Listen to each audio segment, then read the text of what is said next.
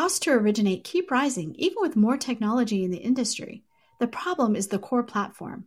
A new LOS can re architect the process around data, not humans moving paper files. Vesta has built this LOS, and you can learn more at Vesta.com. Welcome, everyone. My guest today is lead analyst Logan Mohtashami to talk about the economy and whether we're going to have that recession we've all been looking for since last year. Logan, welcome back to the podcast. Happy Friday, Sarah Wheeler. I hope all is well. And I and I missed uh, Dallas, Texas already. ah, all is well. Yeah, it was great to have you and Diego and some other people in. We had a we had a great time strategy sessions going on. Um, but today we have a lot to talk about, mainly looking at the overall economy, right? Definitely we're going to drill down into some housing parts of this. But I wanted to ask you, like, where are we? You know, why hasn't the recession happened? Where are we with that? Is it going to happen?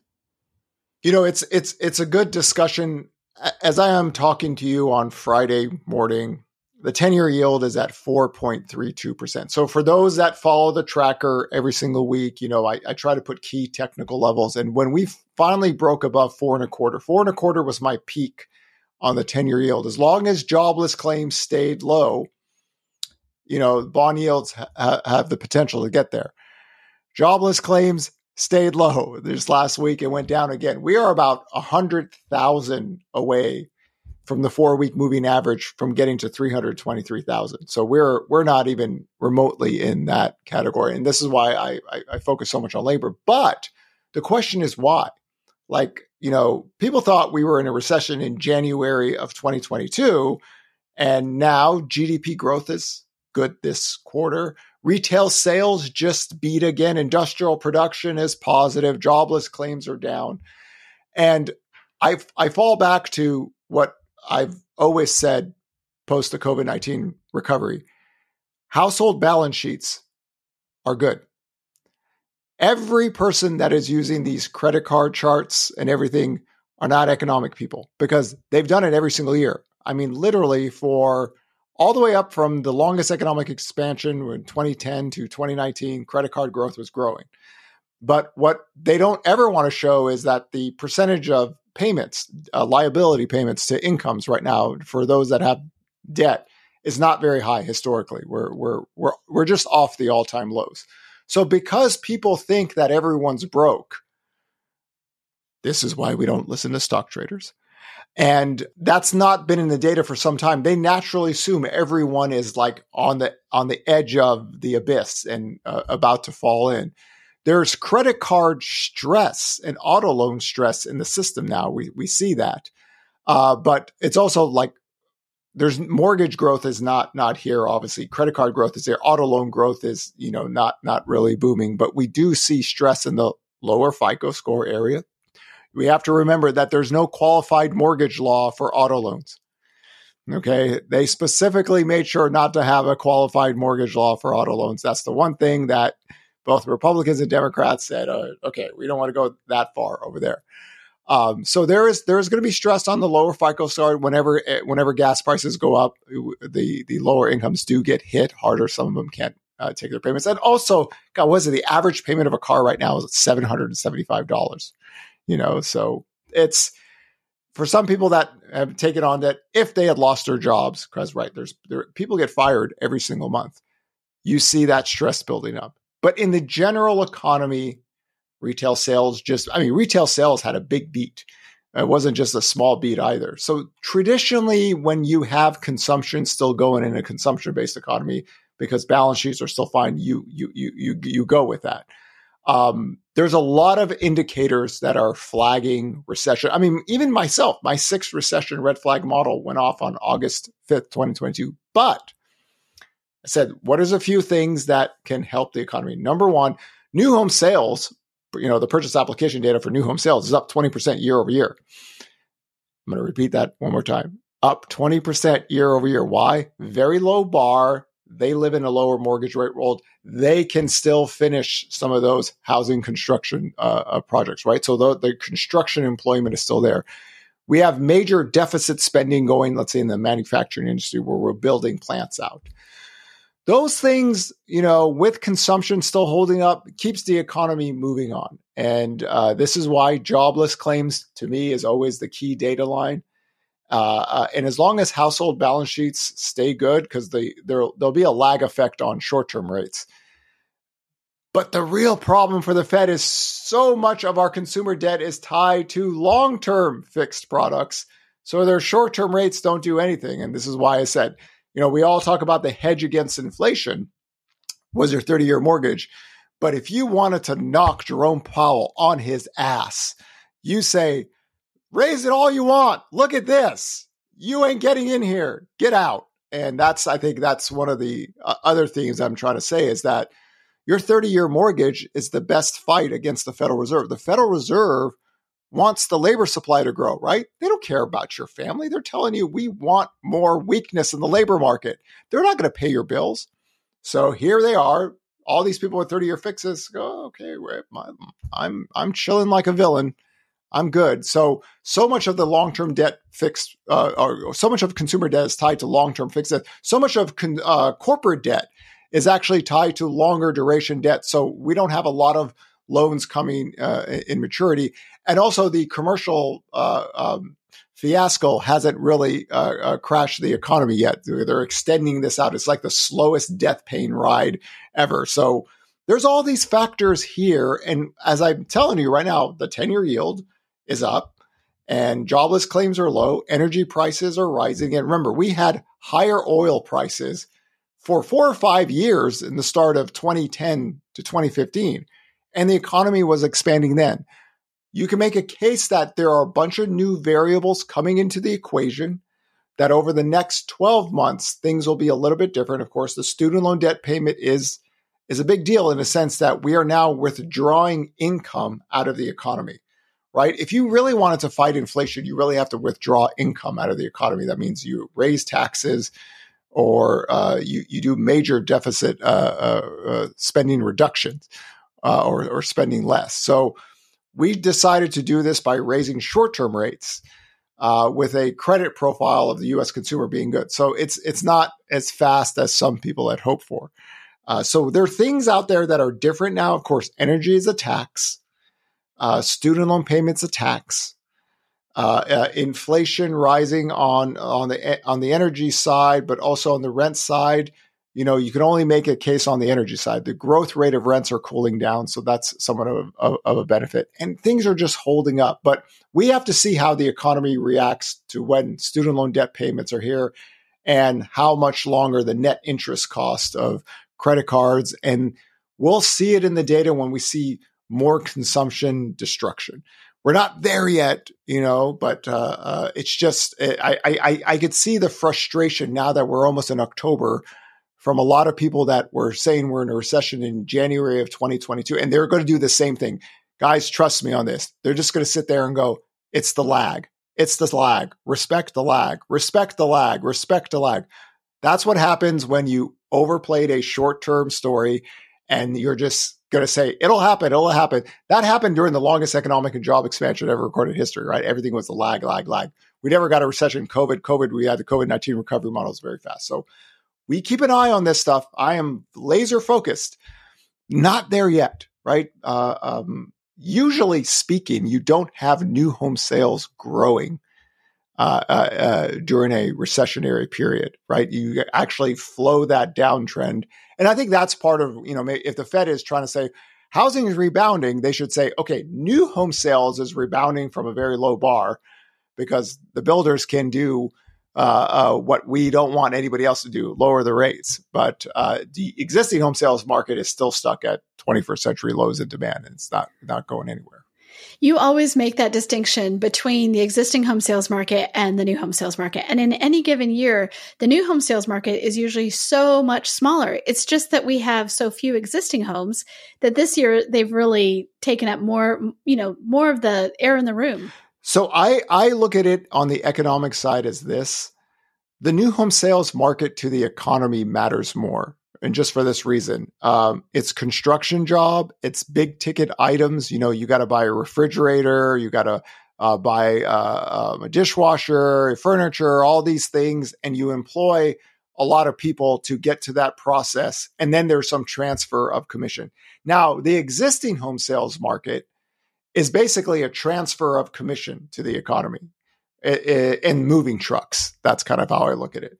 So the transfer of commission, uh, people say, well, plumbers are are not going to be uh, eh, good. Well, you know what? There's 144 million units out there. Plumbers will find jobs because we have a lot of old stock and things need to be repaired.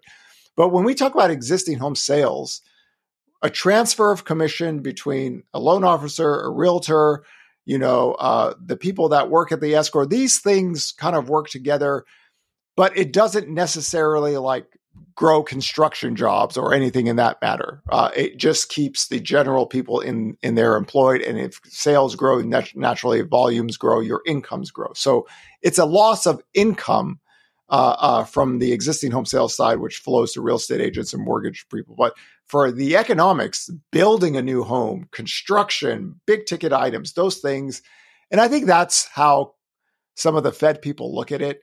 Uh, uh, if we if new home sales were falling so much more lower and they've stopped all the permits and uh, housing starts are falling, that's what traditionally we go with uh, recessions. Here, permits are stabilized. Single family construction is picking up a little bit. So there's not much going on, but um, that's one factor. That, that gets into the kind of the real nitty gritty of economic cycle work uh, uh, and the difference between existing homes uh, and new home sales market. That's why, you know, when we went on CNBC last year, and Becky Quick asked me, "Is the is the housing market is in a recession?" Because the NAR and the NAHB uh, both said yes, and I said yes, it is. But I'm going to give you the reasons why. Jobs down, incomes down, production is down for the builders, right? But the builder's confidence got up and here we go. We've stabilized the permits and we're growing a little bit of single family starts. So so the things that we usually move with recessions and housing has changed on that side. That doesn't mean it can't revert back. You know if, let's say we get 8 to 9% mortgage rates the builders can't buy down the rates anymore.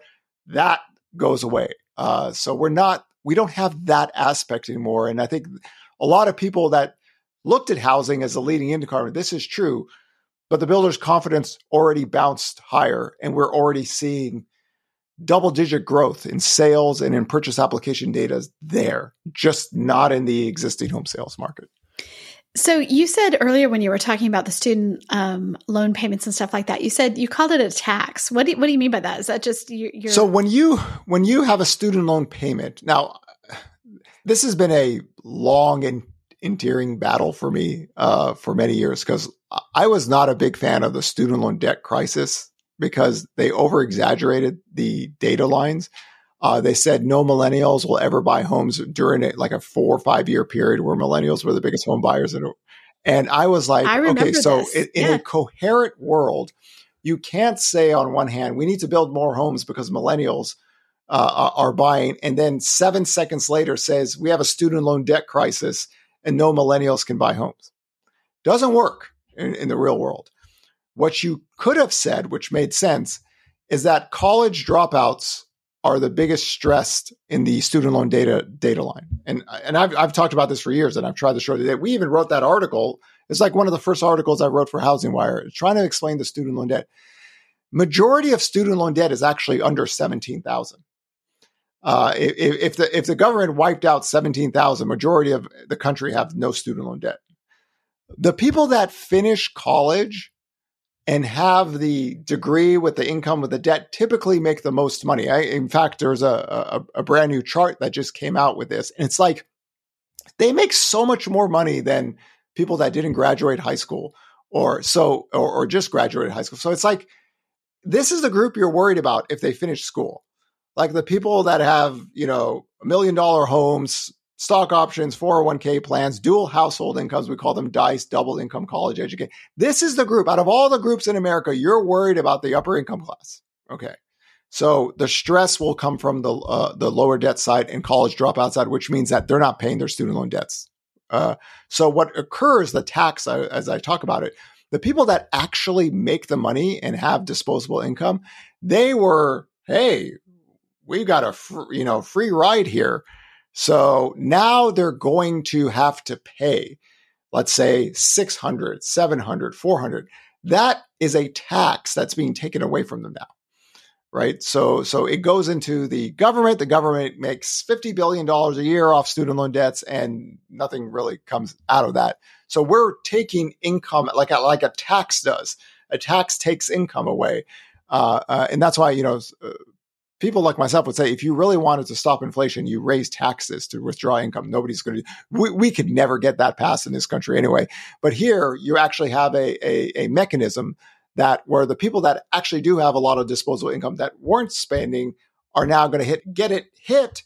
They can make the payments. They were making the payments before, uh, but now you know that's just less income going into the economy, and that should lower the growth rate of retail sales to a degree, or there's going to be parts of the uh, economy that have done better because the people that make the most amount of income are, are had a little bit more disposable income. So think of it in that way.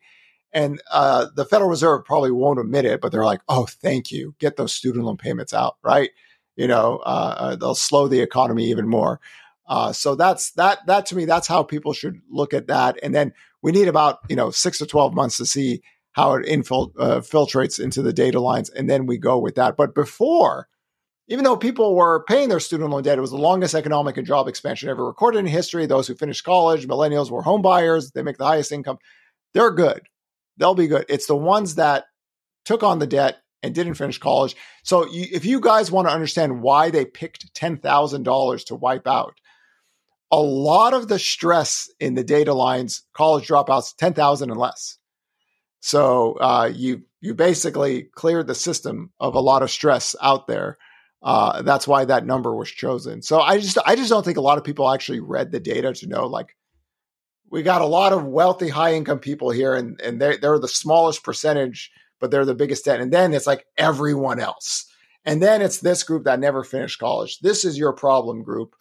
Uh, uh, so different kind of dynamics. But again whenever you ask people to pay more it's a tax right? And now we're taxing the economy by telling people they have to pay their student loan debts now.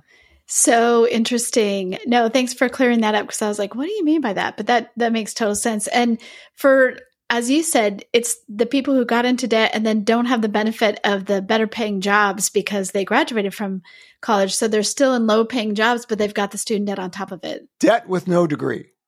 It's not a lot, but you know, that student loan debt sits there and man, these people are relentless. You know, I, I have this joke. This is true. The Joker will take on Batman 24 7 for 70 years, but he'll always pay the IRS because he'll say, you can't mess with the IRS. They will, they will follow you and your family to the ends of hell to get their, you know, student loan debt back. So, uh, there's no escaping it. There's no bankruptcy laws. There's no anything. There's nothing around that. They they are coming after you. They'll garnish your wages. There's no way of getting out of that. So um, it's it's it's one of these things that you know the, the the bottom portion of the debt pool is where the stress is, and a lot of people just didn't uh, finish college. And I think that's that's one of the things that nobody ever wants to talk about. But college dropouts were the biggest stress in the data line. So I'm not saying you're encouraging behavior by doing this, but still, you know, if you if you went to school and you didn't finish and you had the debt, you know, uh, there's of course there's all these you know for profit colleges that weren't very good or something. Okay, that's that's a whole different subject. But again, um, think just make it simple. The people that have the most disposable incomes, the college educated class, were having kind of a, like a free lunch, and they had more disposable income than normal. And now they're going to have to pay. They were paying before; they should be fine now, but that's less money in the economy. So student loans are are one of the variables that you talked about that um, you know we're going to see how that plays into the economic picture of recession this year. Of course, one of the the most um, unforeseen things, or or at least I didn't see it. I think it caught so many people by surprise was the banking crisis. And so my question for you is do we foresee more banking stress in the system and what are some of the other things that you think could be lurking out there for the economy? Are we talking about the shadow inventory again? we are not talking about shadow um, inventory. One of the things, one of the th- okay, so one of the things that uh, can happen, uh, another government shutdown, October maybe. Uh, you know, we have strikes that are coming into the system now between Hollywood and uh, the car industry. Um, you get hit on the production side of those things. The longer it goes, the more problematic it is. Uh, uh, the banking crisis has already tightened for the residential side, but it was for rates, but it's also tightened on the jumbo side. So uh, things can get worse on that front. Um, manufacturing data has has been so low on some of these data lines that they're starting to bounce. Uh, uh, so uh, maybe the worst in that is is already come into play. But you know, we have government shutdown, we have student loan debt, we have rising oil prices, mortgage rates are still high, the 10 year yield is rising, short term rates are up, and, and net interest costs for households are rising. Uh, for homeowners, it's it's not as bad as it is for renters. So you put all those ting- things together, and the new variables has made less deficit spending next year.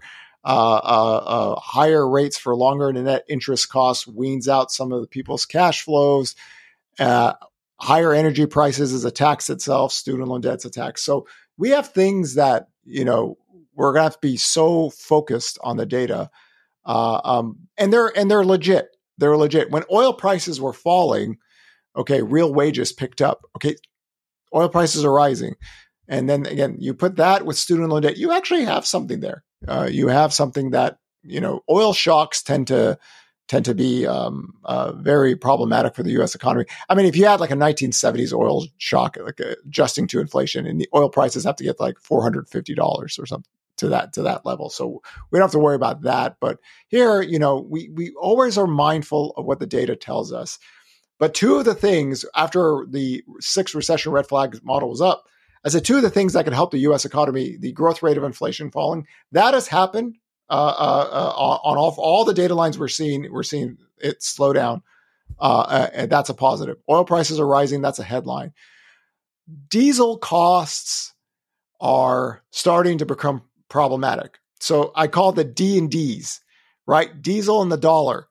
And uh, what we don't want to say, Sarah, remember everybody that said the dollar is going to collapse? oh, the BRICS are here and they're going to get gold and the dollar's going no, the dollar's getting too strong again. So we're at the point to where I'm like, oh no, oh, we don't need the dollar breaking out again. We don't need a too strong of a dollar. But my concern with diesel prices, the only reason I'm bringing this up, people, is that the growth rate of food inflation is noticeably co- cooling down on CPI. But when diesel prices rise, that drives so much of the food costs because that's where they transport transport a lot of the food. So uh, uh, I am concerned about the recent increases in diesel prices and then also the dollar getting stronger. You put those things into play. You got some of the things that were benefit for us this year, right? The dollar was falling, the growth rate of inflation falling, oil prices were falling, diesel prices were some of those things are reverting back up. So we got we got variables, and that's why I say it's a live variable game. Every day, everything we have to incorporate everything. That's why you have to track things weekly. You can't just put one forecast. We are in a recession in January of 2022. Respect the lag, respect the lag, respect the lag, respect the lag. I'm a stock trader who's net long, but I'm just going to say respect the lag because I want everyone to know I said respect the lag. No, it doesn't work that way. You don't want to be that person. You want to follow the w- weekly data and you know all these people. Why do you put commodity charts all the time up? Because it's important. So uh, uh, I, I am concerned of the diesel increases and what that could imply to food inflation going out because th- those things getting better is a positive for the US. So, you know, you put housing into a recession in 2022, correct? It was June of 2022. Is that right? June 16th, 5:01 p.m. 5:01. Let's be precise. Yes, okay. And it's true that we have sort of, you know, we have the housing economy that runs in parallel, but sometimes on this completely different track than the overall economy. And the housing economy has taken a huge hit, huge. And we know that the Federal Reserve was okay with that. They wanted a housing reset. They were okay because we're such a huge sector and they wanted to see inflation come down. If if this sector suffered, that's fine. When you look at what's happening right now in the overall economy, how does that impact housing? Because some of those inflationary things as they happen might spur better interest rates? See here's the here's the dichotomy of, of this. The builders if you just made it if if if there was no existing home sales housing market then the, the housing recession ended in November because that was the bottom of the builder's confidence index. Now we don't have rising permits in a meaningful fashion. That's that's that's when I actually okay, there's a recovery right there. But that ended on there. Everywhere else, existing home sales are still low. So we're not creating jobs in that market or wages aren't going up in that stuff because of the uh, sales aren't growing but it stopped the bleeding. That's it. So it's it's a it's it's a different situation because existing home sales went from six and a half million to four million. We haven't even broken under four million, but new home sales are growing. So that part of the housing economy is pushing along, and the builders have still so much of a backlog that they're just working that up. So it's a bit funky, but then again, so many people said the housing market is just prices. So they said the downturn could be, you know, it could be five, ten years before home prices ever get back. It was five months, or something, you know. So, and the same people that are say were saying that last year have not said okay, the housing recession's over because existing home prices are back up. No, by they're stock traders, YouTubers, or whatever. They don't do that, right? So it's it's one of these things. I don't use existing home prices. It's like the bane and strife of my life. Everybody cares about the one thing about housing that you know on the economic side isn't that relevant to the jobs and incomes, but. Uh, prices are back at all time highs, uh, and new home sales are growing, and permits are stabilizing and trying to grow. But then the existing home sales, the, the big tamale right there, everyone's jobs incomes, that's still at a very depressed level.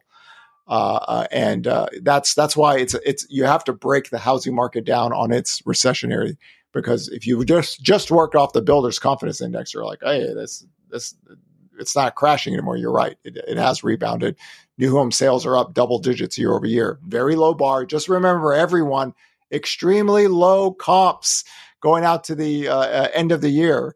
Uh, so take that in context with the year over year growth uh, data. We're not going to have uh, uh, normal comps until February of 2024. So, you know, I saw the purchase application data for new homes. It was up 20% year over year. That's like, okay, the housing's booming. And just, you have to you take it in context to where we were last year which is why you do the tracker. And um, we will be looking for that this weekend to see. By the time this airs, everyone can go and read it how much inventory we got, or if we can say, yes, we are now in the seasonal um, decline part of the year where, where inventory is just not going to grow, at least not traditionally.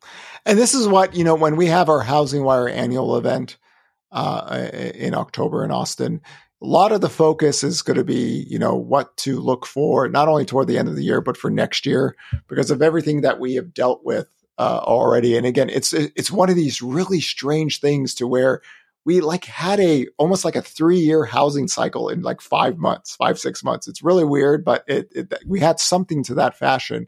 Uh, but there's still parts of the housing market that are still depressed in terms of volumes, and then there's parts of the housing market that have stopped the bleeding and showing some growth. And then existing home prices are back at all time highs. So it's it, it it's complicated, Sarah. It's not so uh, uh clear cut, and that's why you got to break down the data and the variables and and make sure to bring some reality to the Airbnb bus conversation. Which, for some reason, we are still having. Okay, well, thank you so much, Logan. So great to have you on as always, and we will have you on in a few days. Sounds good.